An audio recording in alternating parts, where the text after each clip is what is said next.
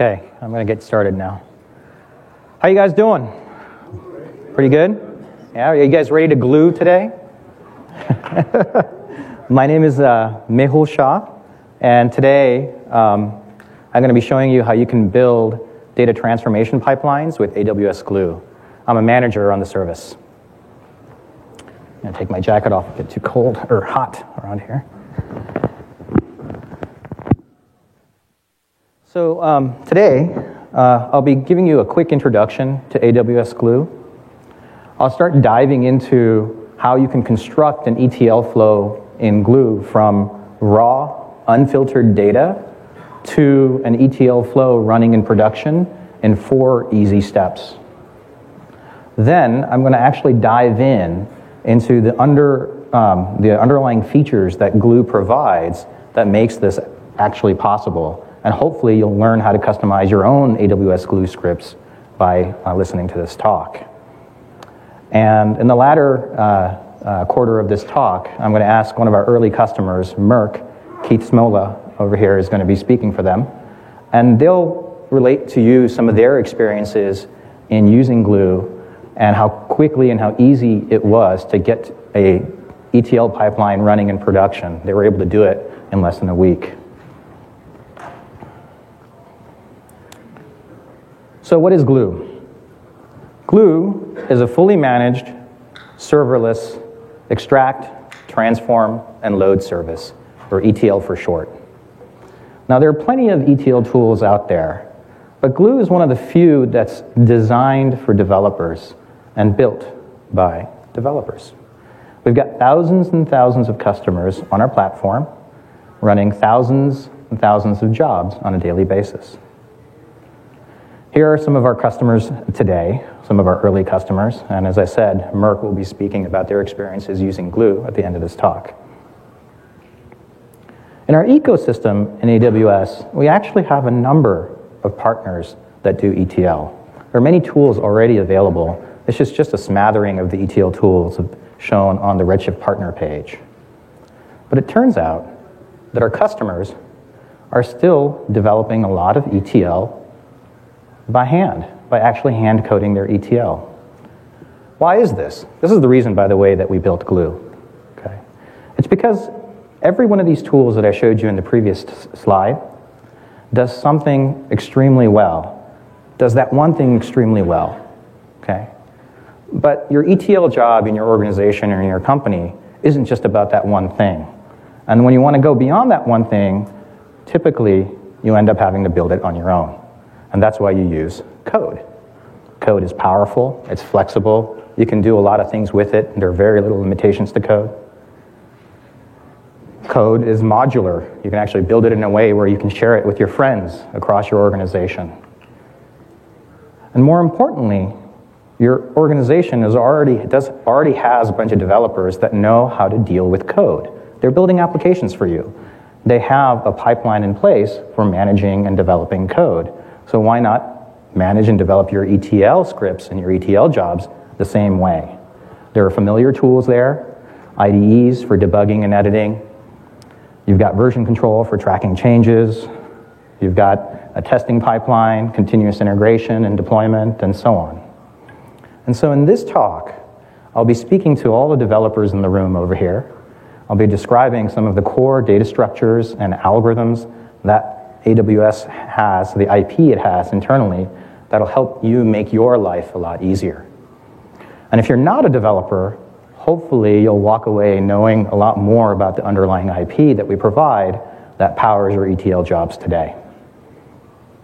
All right, so even though everybody's coding, that doesn't mean coding is easy. In particular, writing ETL code is especially hard. And the reason it's hard is because the underlying data is changing. It's changing very quickly. The underlying data structures, the schemas are changing, the data formats are changing. As you, often, in an agile environment, need to add or change the sources that you have, and the data grows. It grows pretty fast. And so, what this means is that developers have to constantly change and adapt their scripts, and it makes hand coding extremely error prone and brittle. So, what does AWS Glue do? It actually does a lot of the, the, the, the undifferentiated heavy lifting that you need to manage these changes so that developers can focus on the high level things that they want to get done for their ETL code, and we do the rest underneath. All right, so that's sort of the premise for AWS Glue. Let me kind of walk you through the three main components of AWS Glue. First, we have a data catalog, and it's there for helping you discover and understand the data sources that you have. We have crawlers that are associated with data catalog that when you point them to your data sets, will automatically extract the structure and store all that information, including statistics, into the catalog for you. The catalog is Hive Metastore compatible, which means it is now in, you can integrate it with a lot of various tools, including a number of AWS analytic services like EMR, Athena, Redshift Spectrum, and so on. The second component is the job authoring and ETL system. And that's what I'm mostly going to be talking about today. The first thing it does is it actually lets you get started quickly with a uh, ETL flow. It generates code for you if you point it to tables inside of the data catalog. The code it generates is in a familiar language, Python, and particularly PySpark, that works with Apache Spark underneath, vanilla Apache Spark. So it's an environment that many developers are already familiar with. And then we offer tools that allow you to edit and debug your code, as well as explore the data sets that you want to go and analyze. We also have a number of new and interesting primitives that make this easy, and that's what I'll be talking about today. The third thing that we provide is a job execution system that's serverless. You give us your code, your ETL code, we turn it into a job, and then we run it for you. You never have to spin up any machines, manage their life cycle, configure them. It's basically give us and go. You can also schedule these jobs in a very flexible way and monitor their progress. All right, so what are people using Glue for? What are our customers doing with Glue? One of the main things that they're doing is actually loading data warehouses. They get all their data from a variety of different places, integrate it together with AWS Glue, structure it, and then put it into Redshift so then you can analyze, it, analyze that later, data later. Another thing that they do is they actually are trying to build data lakes with Glue instead of warehousing their data. Here, they'll crawl all their data, index all their information, and then make that data available and ready for analysis through one of many analytic services that we have um, EMR, Athena, and Redshift Spectrum, including a bunch of other BI tools that work on top of them. All right, so now given these components, I'm going to show you how you can construct an ETL flow in four easy steps. The first step is to simply point the crawlers and data catalog to your data, and the crawlers will automatically figure things out for you. I'll give you an example of that shortly. Next, once you have your data all kind of indexed inside of your catalog, you can, spe- uh, you, you can specify mappings with the AWS Glue console that will then generate an ETL flow. It'll actually generate some code for you. You can edit that code using development endpoints in an environment which is exactly the same environment that you get when you run your jobs. And then finally, you can schedule and trigger your jobs in a dynamic fashion. Now, you don't have to do all of these things to get started. You can just do one of them. For example, just catalog your data and start using an analytic service. Or you can just use the underlying you know, Python and Spark infrastructure that we have. The point here is that we have all the primitives that you need to go from raw data to a production job. Now, throughout this talk, I'm going to be working with a specific example uh, where we do where we convert a bunch of JSON data um, from JSON to CSV. It's a typical process that you see in both building data lakes as well as loading data warehouses. And so it's a canonical example that you can take home and try out yourself. The example here is going to be working with GitHub archive data. This is basically the archive of all the events, the public events that um, GitHub makes available for you online. They actually generate these, uh, these files on an hourly basis and make them available, and you can go download them and analyze them. God bless these guys because there's a lot of wonderful public data there. You can grab that data through a variety of mechanisms. In this case, what I've shown you is you can go and download it through AWS Lambda and put it in an Amazon S3 bucket. You crawl it using glue crawlers. They'll re- reconstruct the structure. You convert the data using our ETL system. And then the output is actually put back into Amazon S3 in another set of buckets where then it's available for a variety of analytic services to run queries over. Okay? So this is the example that we're going to be working with. Digging down a little bit, one of the things that we want to do here in our example is we want to organize the data. Imagine you have terabytes, if not petabytes, of data. You don't want to just have one big bucket with all your files strewn about. It'd be kind of a mess. It'd be hard to, to keep track of.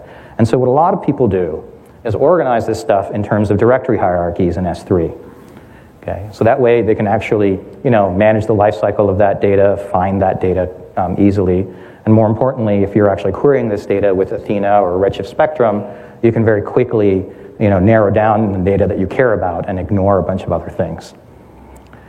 So on the left hand, on the, yes, on the left hand side, sorry, my left and your left too, um, you see the source data in JSON format. And what we're going to be doing is filtering that data for specific types of events, transforming them into CSV format, and we're going to try to get them into exactly the same hierarchy so that then you can analyze it within a number of other um, analytic services. This is what the data looks like, and it's a bit of an eye chart, but that's the point, okay? Imagine you have this raw data and you had to come up with a table structure for it so that you could actually query it. It'd be pretty hard. There are about 35, actually more than 35, now 37 event types that GitHub publishes. They have some sort, sort of common structure, but there's a unique payload for every event. And the structure for the, the, the payload varies by event type. And so trying to kind of comb through this data to come up with a structure is incredibly tedious, and often people can get it wrong, and it'll break a lot of your analyses. So the first step is to actually crawl this data using the crawler. So what the crawler will do when you point it at this data is come up with this beautiful schema that you see on the bottom left. Okay? Over here, you'll see eight columns here. Sorry, this is a little bit um, dense here. Um, but those are the sort of top level com- columns that all the, the, the event types share. It detects the data type as well. And if it's a structure, you can actually double click on that structure. And over here, we're showing you the, the actual complex schema that comes out from uni- unifying all the various payloads across all the different event types that we have. Doing so creates about 200 more or more uh, fields. I didn't actually count them all. Um, doing it by hand, as I said, is going to be too hard. Crawlers also collect a number of other statistics about the data, a number of rows, um, uh, you know, where the data is, and they also classify the data into what type of data it is, what format it is, whether it has compression, and so on. And that way, if you're using any one of these other services, it knows how to kind of decode that data and start analyzing it. Another interesting thing that crawlers do is at the bottom, you'll notice that we've actually figured out the partition structure and added them as columns to our tables. We know that the data is organized when we're crawling it by year, month, and day, just like the picture that I showed you before. Uh, we figure that out, or crawlers figure that automatically. It's not actually information in the data, but it's information in the way it's organized, and we make it available so you don't have to go manage it. And as new data shows up and new partitions show up, we call them partitions, um, uh, crawlers will automatically kind of populate that information in the catalog for you. All right, so once you've got this crawled, you can now start converting that data. Basically, go to the add job wizard inside of our service. And what it will do is it'll actually give you a schema of the data on the left hand side that you can play around with. In this particular case, we're only pulling out some subset of the columns that, that we want for our analyses. In this particular case, ID and type and some payload information. And the arrows basically are things that you can, you can configure yourself to map the source to the destination. And on the destination side, you can play around with the order of columns. You can play around with the types. Uh, so you can cast something that was a string into an int or vice versa. Um, you can change the names and the target and so on. And then once you've kind of configured this the way that you want, all on the console, you hit go, and what it does is it generates a script for you. And I'm going to kind of walk through the script for you. I know it's, a, again, a bit of an eye chart, but I'll kind of describe the individual components of the script and how it works. At the top of the script is just a bunch of boilerplate. It's just stuff that you need to go and get things running, like libraries and contexts that you have to set up. And the first thing that you do is you actually initialize a thing called a job bookmark. Okay? A bookmark is a way for the script to know where it left off the last time it ran. So it doesn't reprocess all the data and all the state that it had beforehand. It just picks up from where, it's, where it left off. And I'll talk more about bookmarks and how they work at the end of this talk. The next thing you'll see is a bunch of annotations. They're actually just comments in the code. From the purpose, perspective of PySpark, it's just ignored. Okay? From the perspective of Glue and the Glue service, we actually look at those comments, and those comments are what is going to generate the graph on the left hand side, which describes the transformations from source to destination. The next thing that we do is we actually read the data into a data frame. Okay? A data frame is basically a data structure that represents the underlying data, and it's designed for doing ETL operations. Now, for this particular transformation from source JSON to CSV, the system has decided that it needs to do a certain set of data cleaning transformations and restructuring transformations, and so it's added those things after that. And then finally, when you get the resulting data frame, you write it back out to the destination, which is another sink or a location in S3. Now, this particular code, if you go run it, what it's going to do is it's going to just transform the data from that source to that particular target format that we, that we did in the previous step, but it's not going to create the Hive style partitions that we want on the target to be able to go and actually go and do any you know, queries fast.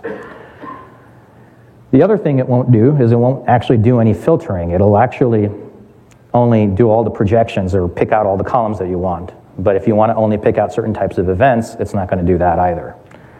So you can edit the code right here in the console, but sometimes that's a little bit hard. It's not a tool that you might be used to. So what we offer to you is a developer and uh, a developer endpoint uh, or a development endpoint. What a development endpoint is is basically an environment, a, a glue based Spark environment that's set up for you and that's constantly up and running, where you can interactively send your Spark jobs or your, excuse me, your Spark scripts to and get your answers back very quickly. And supports an interface that a lot of IDEs and notebooks are used to. So you can basically attach your IDE, IDE directly to the developer endpoint. And then you can start debugging your scripts just like you're normally used to in the IDE that you have. Okay? You can even test it out over you know, uh, uh, example data sets or sample data sets that you have. Beyond just debugging scripts, you can also connect notebooks to your developer endpoint. And when you do that, um, you get a whole new set of rich functionality. You can start to experiment and explore data sets that you have. At the top, on the left-hand side, oops, on the left-hand side, what we're showing you is you can actually write PySpark scripts and interactively get answers. In this particular case, we're just showing you schema that's coming back. Or if you register the data as tables in, um, in the catalog, then what ends up happening is that you can just use Spark SQL and run SQL commands directly over your data and then start charting and exploring your data that way. Once you've kind of gotten your scripts the way you want, then you basically upload them to S3 and create or register an ETL job with AWS Glue, and the job basically encapsulates the script. It runs that script for you. Once you've got the job registered with the system, then you can trigger the job based on a number of different conditions we have several different trigger types or event types that you can trigger a job on. On the left-hand side, what I'm showing you is a way of configuring it to schedule your job at a particular time. You can use a cron expression, for example. You can just run a job on demand. You can also um, run jobs based on the completion of another job. And so you can actually set up all these very complicated pipelines or simple pipelines of you know, jobs kind of getting kicking other jobs off with various conditions like ands and ors um, in there. You can also pass parameters to your jobs so that your um, uh, with triggers so that your jobs have some context when they're running. Finally, when we actually run these jobs, we run them in our service. You never actually have to provision, configure, or manage servers. We give you a serverless interface for running these jobs. And the cool thing is we actually do all the conf- auto configuration that you need to do for attaching to VPCs for getting to your data sources or uh, getting access based on roles that you have for, say, your um, AWS resources like S3 buckets. We also maintain the same security and isolation that you would have if you were running these things on clusters in your account. So if you have a job that runs in a particular VPC or with a particular role, it's going to run on a different set of virtual resources than a job that's in another VPC or with another role. So they don't actually intermingle. So your data and your code is separated by those boundaries. You won't be intermingled with other customers or other jobs, even if it's within the same account. Okay? Customers can also specify the amount of capacity that you want to use for a job, and you do that based on this abstract computing unit called a data processing unit or a DPU. That's how we price our jobs. And so you can basically tell us how many DPU you want to use to go and run a particular job, and we'll spin up those resources automatically for you. And we'll automatically scale those resources. And then finally, you only pay for the resources that you consume. We've now gone to per second billing, and we still have a, uh, we have, we have a 10 minute minimum for all of your jobs. Okay? All right, well, so now you know how to get a script running into production and what happens underneath. What happens if you want to go and customize your script? What are all those things, those bookmarks and dynamic frames doing? Well, to try to understand that, you need to first, we need to first kind of get into what Spark is and how it works. Okay? Apache Spark, if you guys aren't familiar with it, is a parallel scale-out data processing engine. It's got fault tolerance uh, built in, so if things fail, it restarts your, your jobs for you internally. And then we also have another layer of restarting and so on. More importantly, it's got a flexible interface. You can not only write scripts, um, but you also can do SQL, SQL with um, Spark. And you can actually intermingle, intermingle these things freely. So it's actually quite flexible. There's a rich ecosystem of use cases around machine learning. People are doing graph analytics with Spark. People are doing SQL analytics. They're doing ETL with Spark. They do a lot. At the, at, the, at the core of Spark, what they have are these data structures called RDDs. They're basically collections of data that are resilient, or resilient data set, distributed data sets. That's what they stand for.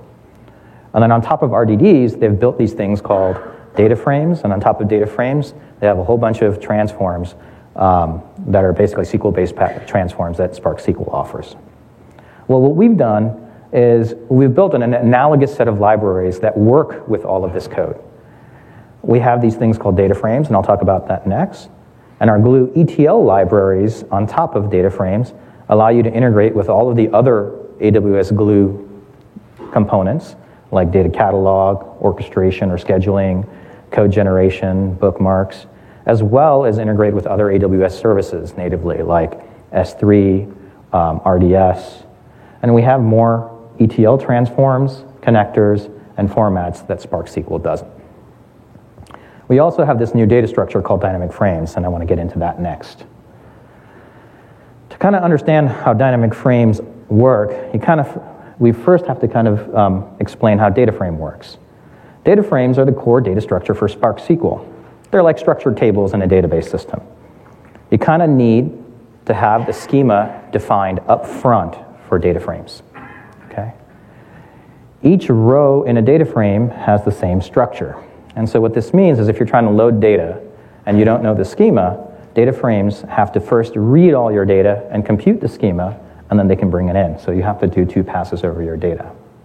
The beautiful thing about this is that if you're working over structured data, especially data, data that looks tabular, um, and you want to do SQL-like analytics, this thing's perfect for doing that. But for ETL, so it's not quite ideal. And so what we did is we introduced dynamic frames that relax some of the assumptions about having a schema up front and having, a, uh, having the same structure per row. They're like data frames, but designed for ETL. They're designed for processing semi-structured data. So what, I mean, what do I mean by semi-structured data? The data that I showed you earlier, the public GitHub timeline. You got lots of different event types, and the payload, payload structure varies by each different type of event. Okay? And so what ends up happening over here, I'm going to show you how we actually represent this data in, in, in dynamic frames. What dynamic frames are are basically a collection of dynamic records. Okay? And I've given you sort of a cartoonish version of the public GitHub, GitHub timeline where you have three different event types a create event, a push event, and a pull event. The top line there, ID and type, is shared amongst all of these events.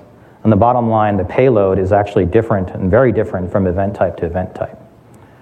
For a data frame, if you wanted to store all this information, you'd have to have a structure that's sort of the union of all of these structures. And so you'd have a lot of columns or um, fields that would be empty. Okay? And so it would look a little bit like the, the, the shape at the bottom. For dynamic frames and dynamic records, dynamic records basically are self-describing. So you don't actually need to have a schema up front for storing this inside of a dynamic frame. Each record actually stores its own schema, and so it can vary from record to record to record. What this means is it's really easy to do a whole bunch of restructuring transforms, modification transforms, and in some cases, or in many cases for semi-structured data, um, this representation can be more compact than a data frame row.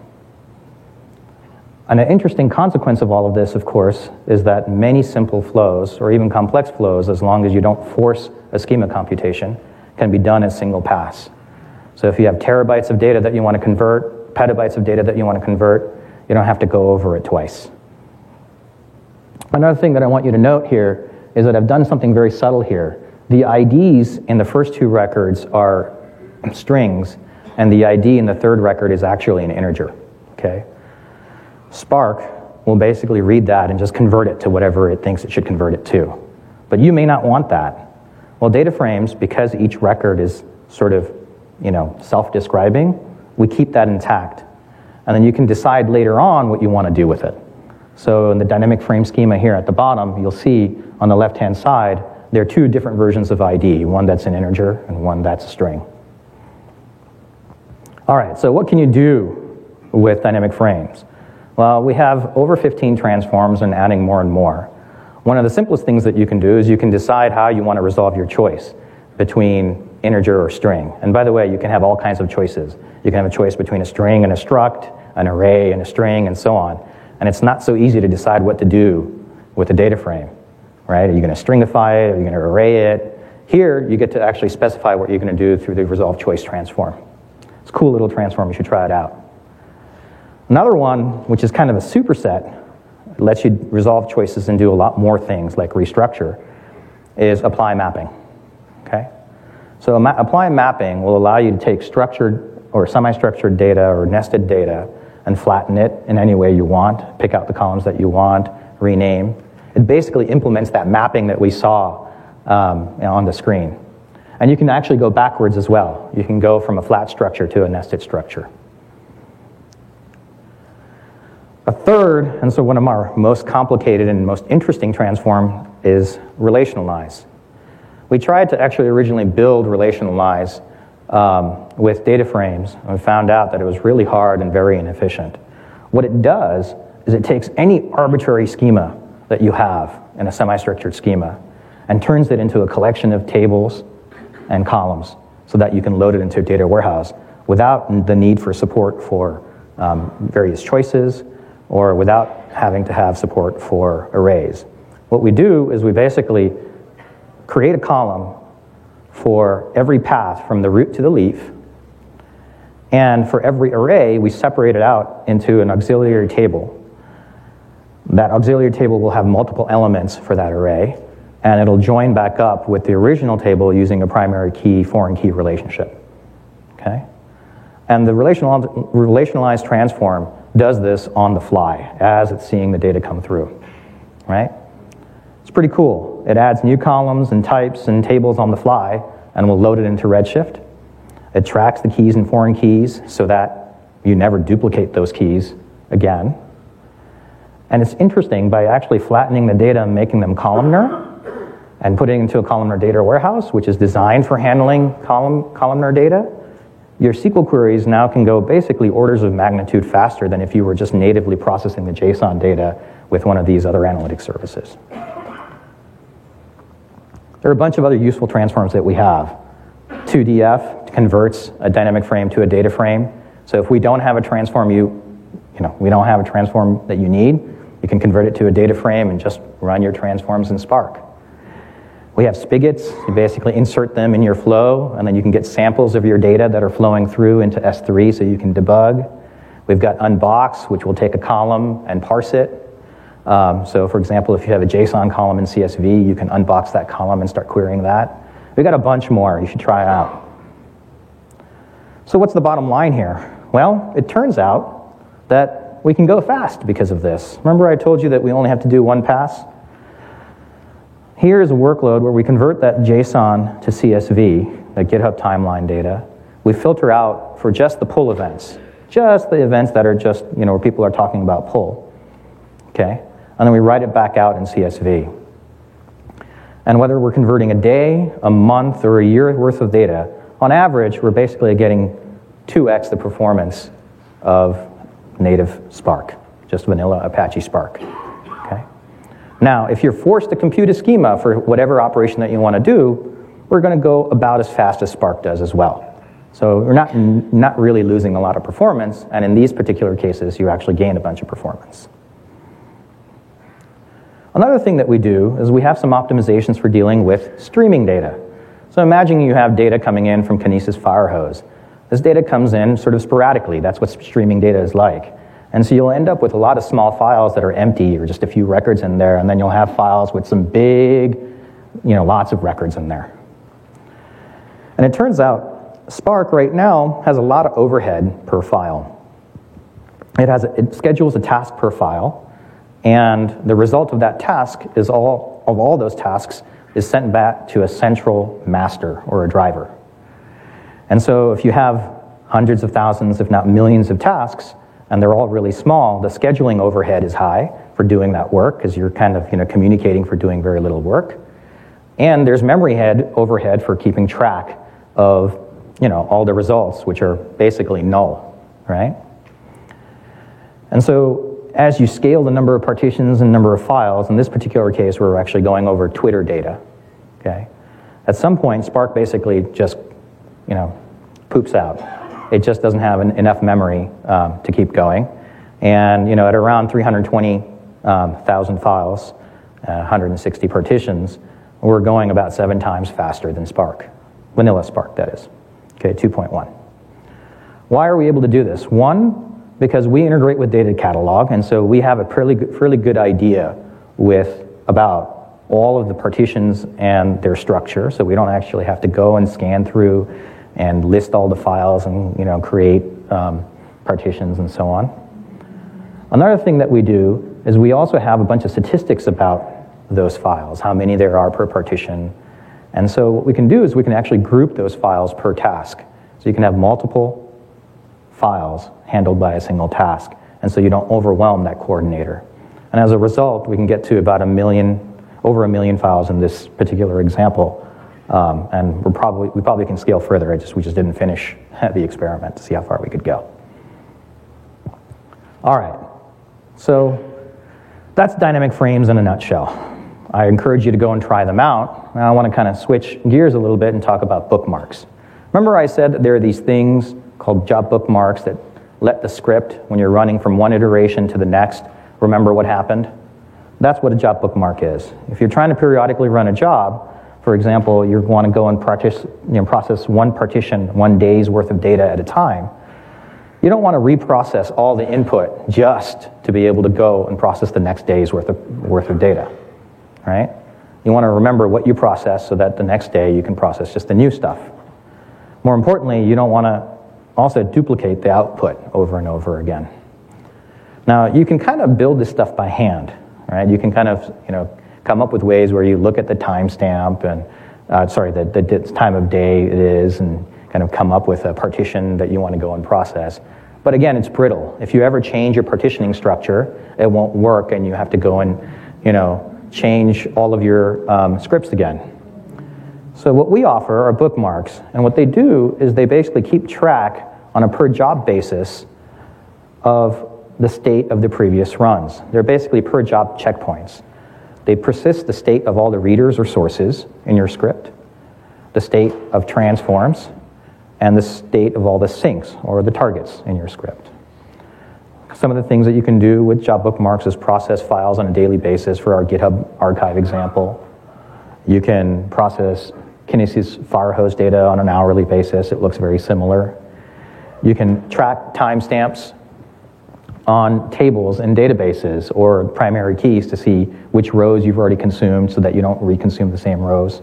And you can also track the keys and foreign keys that you generate when you normalize your data, in particular for the relationalized um, transform.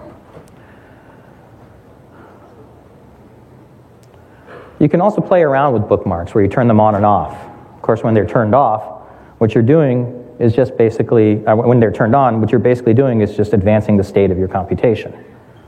When they're disabled, you might want to do this just to kind of debug your script to see what's going on, right?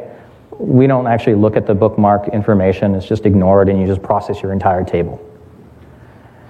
Uh, there's a third option, and it's a cool little option, which is called pause, which means go back to the previous run, rerun it, but don't advance the state. And you might want to do this, for example, if one of your, one of your you know, runs broke and you wanted to see what the output looked like without having to kind of you know, advance the state by yourself. So it's a debugging trick that you can use. How does this all work? Well, we could keep track of all and every file that we have run for every job and you know, make sure that you don't look at those files again. But that's going to be very complicated and it's going to require a lot of state. So we've got to avoid that space blowup. The simplest way to do that is to use timestamps, timestamps to filter out previously processed input. So imagine you're on run number two over there, and run number two started you know, listing all your files at T2 and then processed them. Then on the next run, only the files that were created after T2 are the ones that you need to look at, right? Those are the new files. And because S3 files, they can't be modified, you can look at the timestamps and say, you, can, you know exactly which ones are the new files. So that works in most of the cases, okay? Especially when S3 behaves in a strongly consistent way. But it doesn't work every once in a while when S3 becomes an eventually consistent system because you can actually have files appear in the next run that you didn't see in the previous run, even though their timestamps are, are younger, or sorry, older, excuse me, than when the previous run started. So what we do to deal with this inconsistency is we actually keep track of all the files that we saw in an inconsistency window right before the previous run listed all those files. Right? We keep a sort of a small delta, and that's configurable. And, in that, and that's basically an exclusion list of files that we keep track of that you can filter out the next time you run. And the subsequent run, you basically start listing all your files from the, the previous timestamp minus this delta, this consistency window. These are all the files that you list. And then you eliminate the files that you've already seen, but keep the files that you haven't seen and you process them. And this works really well. And this is pretty complicated to get right. You don't want to be building this yourself, and we provide that underneath for you. And this is just for sources. We do similar things for transforms and sinks. All right, so I'm going to wrap it up now. I've shown you the four easy steps that you need to build a production ETL flow. I've described dynamic frames and job bookmarks and how they work. And hopefully, with, these, with this knowledge, you can go and actually build your own scripts now and get, um, get going with Glue. I want to make two additional announcements. One, we're soon going to have Scala support. So all your scripts that are in Python right now can do a lot of orchestration, sort of, you know, building these pipelines, but a lot of the heavy lifting that you need to do to process your data often needs to be done in Scala, and now you're going to be able to do that with the Scala support. There's also two new regions that are, coming up, Asia Pacific, or Tokyo, and Ireland, so you can run your jobs from there. All right, with that said, I want to hand it over to Keith, who's going to describe how he used um, Glue to get Merck started um, very quickly and easily. Thank you.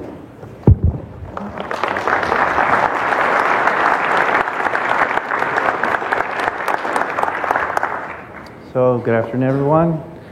My name is uh, Keith Swola. I come to you from Merck.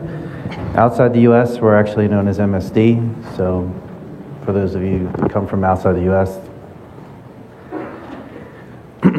so, we actually started looking at glue, I think, the day it was announced, um, the way it was, the day it was made public. And one of our biggest challenges was trying to get all the ancillary data we needed for our enterprise software delivery management system up to the system itself so that it can be used. And for those of you that maybe don't come from a large enterprise, the system that we use helps people do things like environment management to understand, you know, what makes them up, if they're available in the life cycle, so maybe they want to use them during, during one of their projects or things like that. So it actually does a whole bunch of other stuff like um, deployment planning and uh, scope management, but I'm here to talk about Glue. So. Um, so our challenge started with um, we didn't have many integrations at all with um, with our enterprise system. Um, we had a lot of the BI teams that wanted access to this um, to the data in the software delivery management system itself, plus the data that we were going to take and actually align it to the context of an application. And these projects, you know, as most people probably recognize a project has a certain time frame. They want it, they want it now.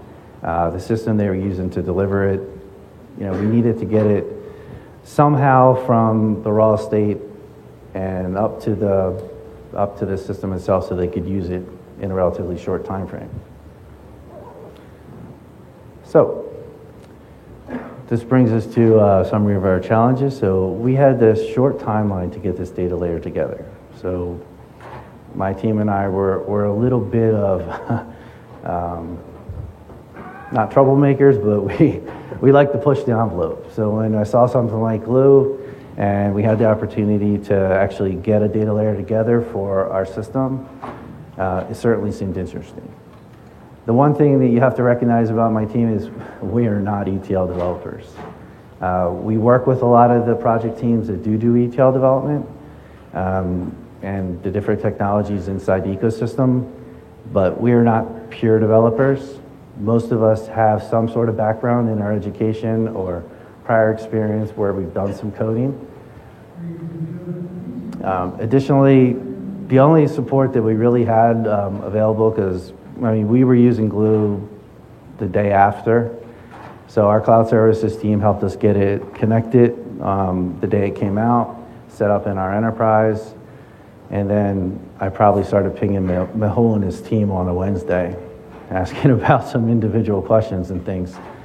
But from there, it was interesting because we started exploring a lot of our data that we needed to bring in.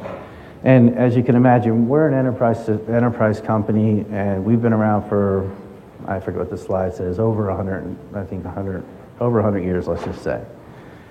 Um, so we have a lot of legacy systems. We have even, I think, some mainframe, but probably not. um, so you can imagine the different amount of data that we needed to bring in to align to an application.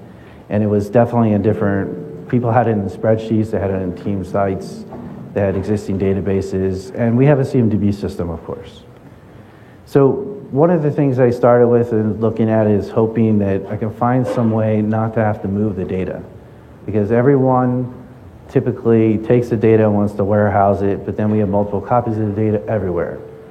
So when I saw the, you know, we had an easy way to actually catalog the data, um, we started pushing to that avenue a little bit more. But because we're a legacy, because we have a lot of legacy systems, we had to keep the warehousing option available to us.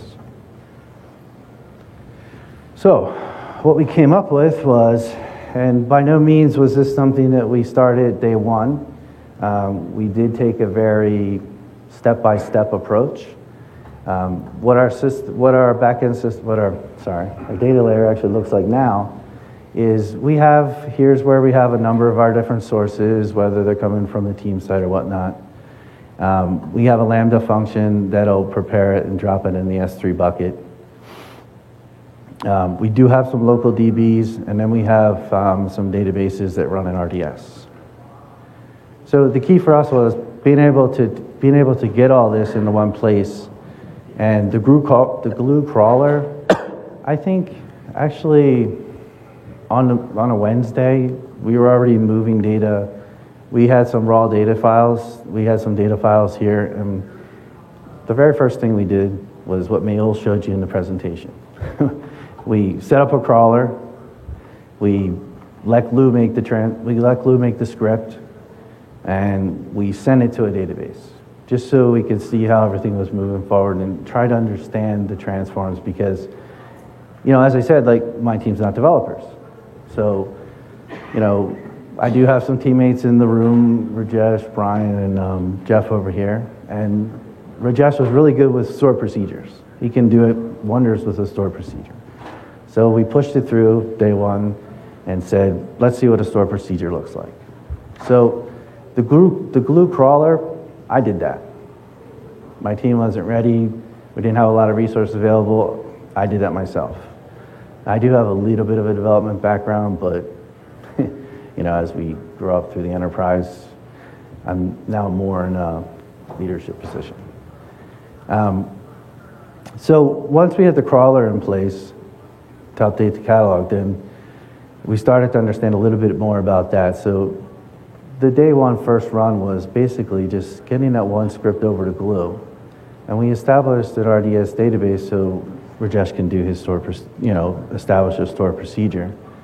But what we do, what we've done from there is we've taken those store procedures and we've eliminated, eliminated them and started um, just doing the, just doing it writing glue, writing the PySpark script. Um, we do tend to we do we have extended it just back to Python, just trying to leverage some of the PySpark libraries itself. Um, so from here, then you know we'll use the glue transforms we, and leverage the catalog. Um, we do do we have done some calculated data and transactional data from the source, so we're actually adding on to the data um, because how it relates to the end solution. And, and then uh, we have a Lambda function that'll then send it, send it up to our enterprise software delivery management system. So the one thing you'll notice here is we recognize that our BI teams, so here's how we give the BI teams access to, to this system. So after we feed the enterprise delivery management system, well actually in parallel, they have access to read the RDS database, but what we're trying to help them with is, is actually just reading the catalog itself. Um, so they have access via their BI tools to, to use the same catalog everyone else does. Because ultimately, what we do anyway is where the crawler is actually just reading the catalog and up, is actually just reading the RDS database and updating the catalog. So we provide the option to use the RDS database at this point more from a legacy aspect. So, for us, um, being able to leverage the existing resources was important. Um, finding something that was quick and easy to use, that was important. And Glue, it was, it's pretty easy to use, and from what I can see, there's a lot you can do with it, even extend it beyond. Um, we didn't have to set up a single server, and an, we didn't have to go to a single shared service to ask them, you know, to write code for us or um, provide requirements for them to do that. So our timeline was really short. We were within inside of a week moving the data through to our system, and since then we've just been perfecting it to make it faster, uh, to do more in line and less in what, and less in the database itself. Um, adapting to new data sources, this was an interesting one. So my, my manager actually gave me a new file from a part of the company and said, you know, here it is. How long is it going to take you? I said, about 15 minutes. He said, I'm going to tell him an hour. I'm like, 15 minutes? It's going to take me 15 minutes, but, you know, it's not, it's, it's actually really easy to move it through. Um, so now we have a, we have a single source of data. Um, we're on our way to make it more of a data lake, and getting people to actually utilize the catalog is key to that. So I can get rid of the RDS database and look at something maybe like DynamoDB is what we're looking at next. And the biggest win for us was our projects got what they wanted. So they got extended data about their environments and about their applications that came from multiple different sources, and they can see it in one place, and they can focus on managing their application and not having to manage, you know, moving the data around. So Glue for us was an interesting timing, interesting uh, offering at the right time, and from where I can see, you know, sky's the limit. So, thanks.